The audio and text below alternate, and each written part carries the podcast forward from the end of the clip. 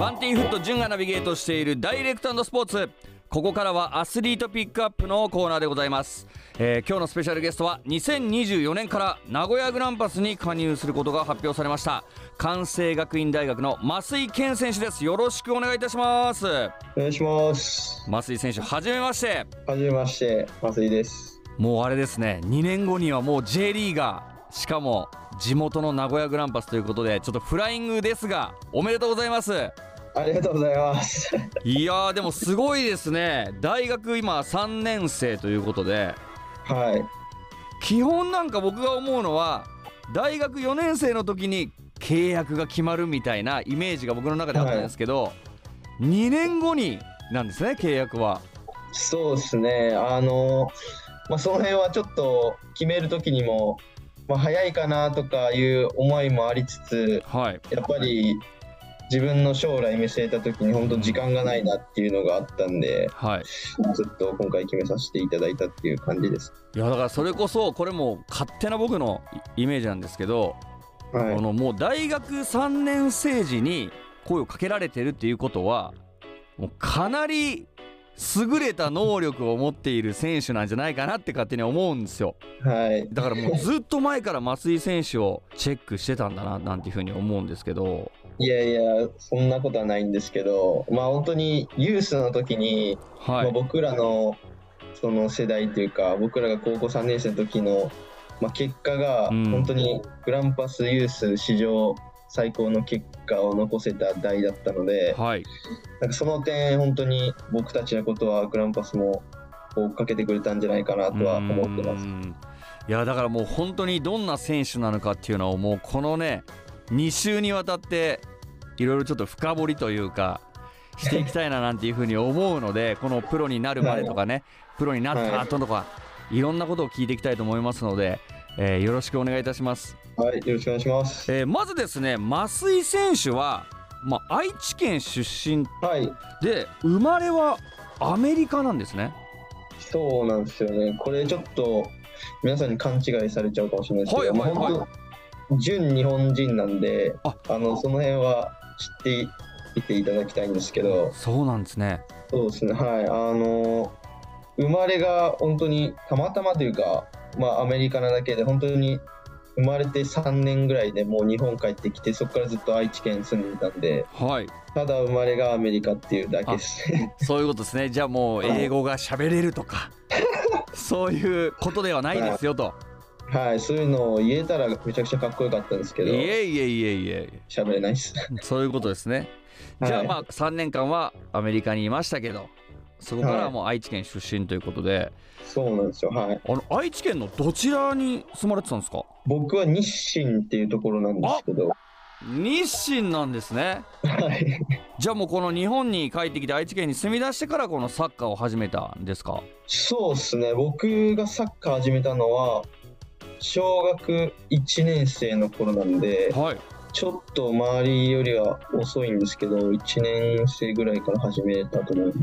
す。確かになんかいろんなこうサッカー選手と、ね、こうインタビューさせてもらってるんですけど、幼稚園とかもう本当それこそ早い人は3歳からボール蹴ってましたみたいな選手多いんですけど、増井選手小学校1年生ということは6歳とかぐらいですね。そうですね、はい。でもこの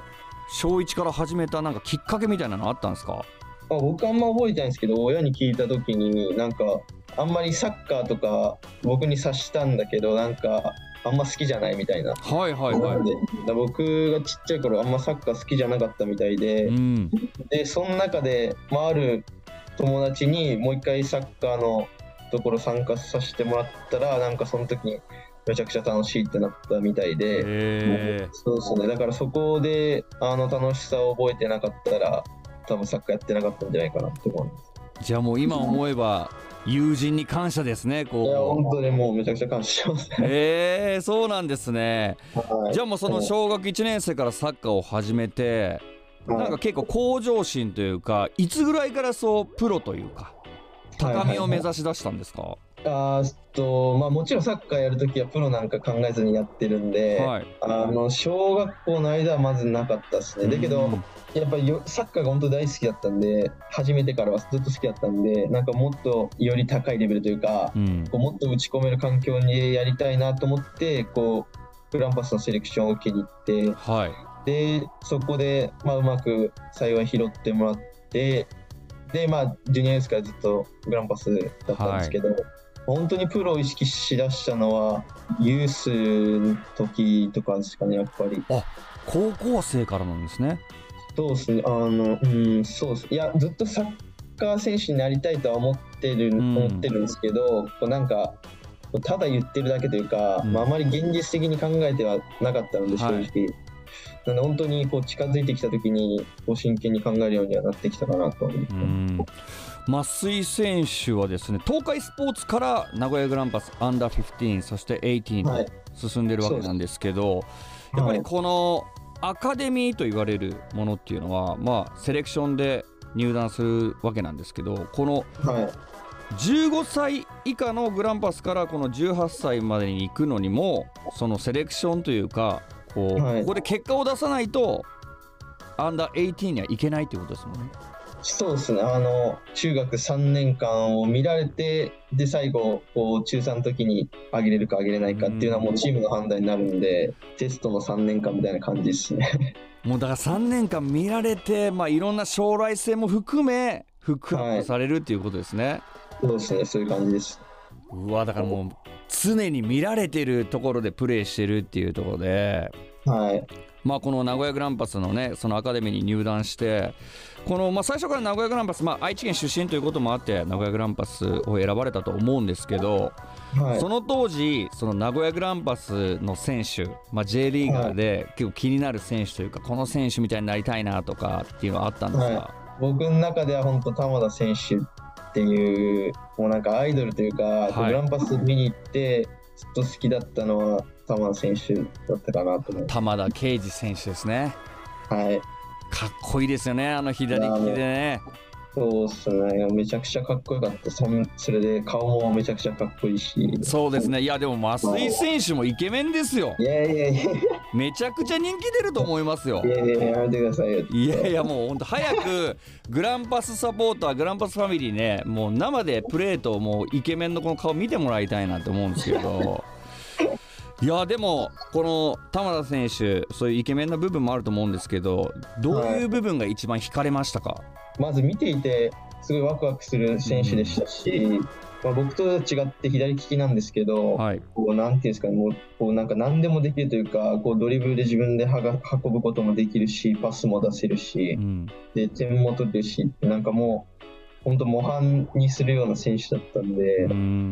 まあ、でも当時は多分そんなこと考えてなかったと思うんですけど、はい、本当見ていて楽しい選手だったんでっていう感じ。スター性ありますもんね。はい、いやでもこうね、ユースで活躍しながら、まあ大学ということで、まあ、次にプロになるわけなんですけど、今なんかその好きな選手とか目標にしている選手、モデルケースにしている選手とかっているんですか？はい、これはもうあれですか、日本人とか関係ない？全然ワールドワイドで大丈夫ですよ。インターナショナルで大丈夫です。そうですね、まあ、僕が本当にサッカーを始めた時のきっかけは、マンチェスターユナイト時代のクリスチアーノ・ロナウド選手を見て、はい、僕はサッカーを大好きになったんですけど、今は大学入ってからも高校の時からもずっと見てるのはアザール選手です。アザール選手ね。はい、チェルシーにもいて、そしてもうレアルにもいて、はい、いやーもうベルギー代表10番。そうなんですよ、チェルシーにいる時のアザール選手が好きすぎて、本当に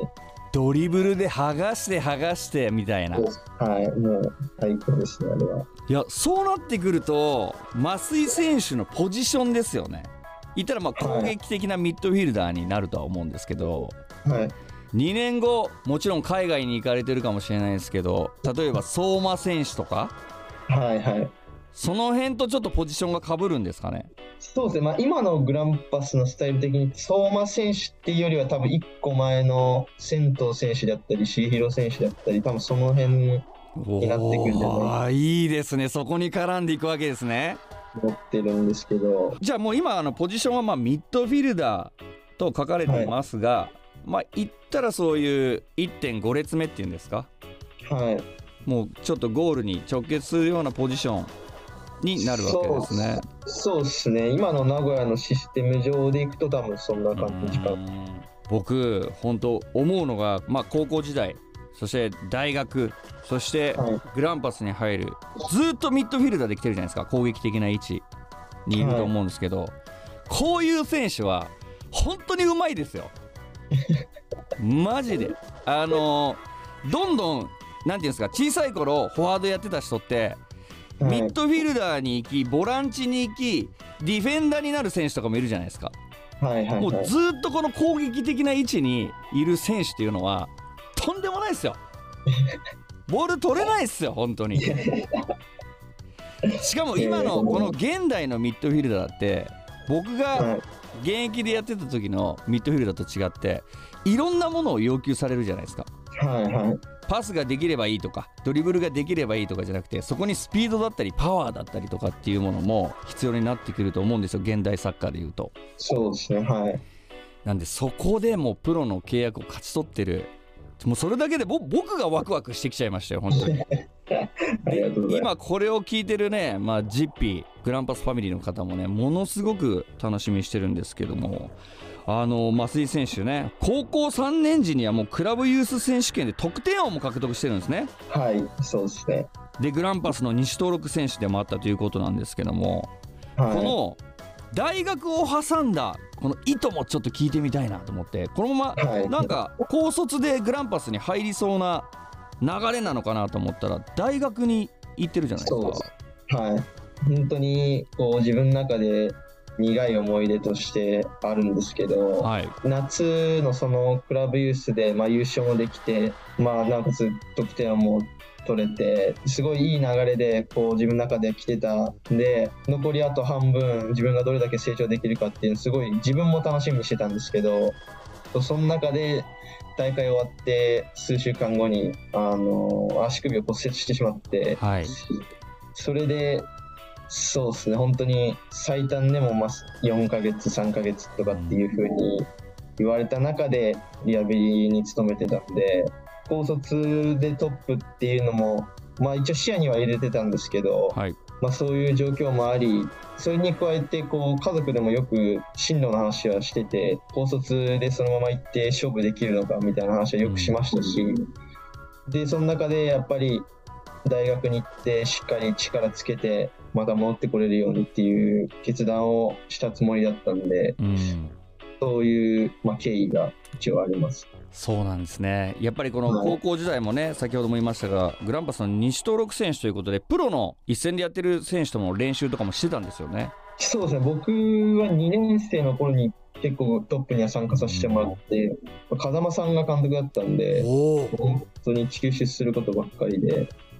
ボールの置きどころであったりとかそうです、本当に細かい。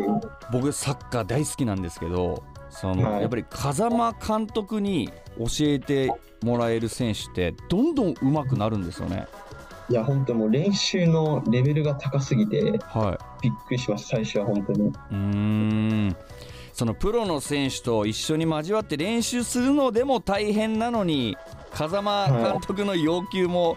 高く、頭も体も疲れる状態ですねこれ。そうですね、もう本当に練習中はもう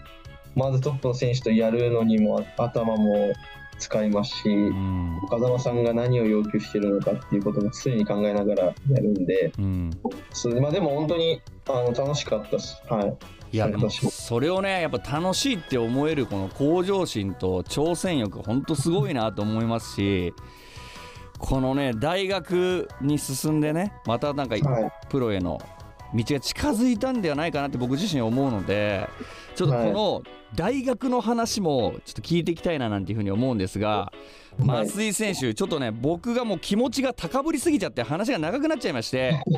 ちょっとこの大学の話はちょっと来週に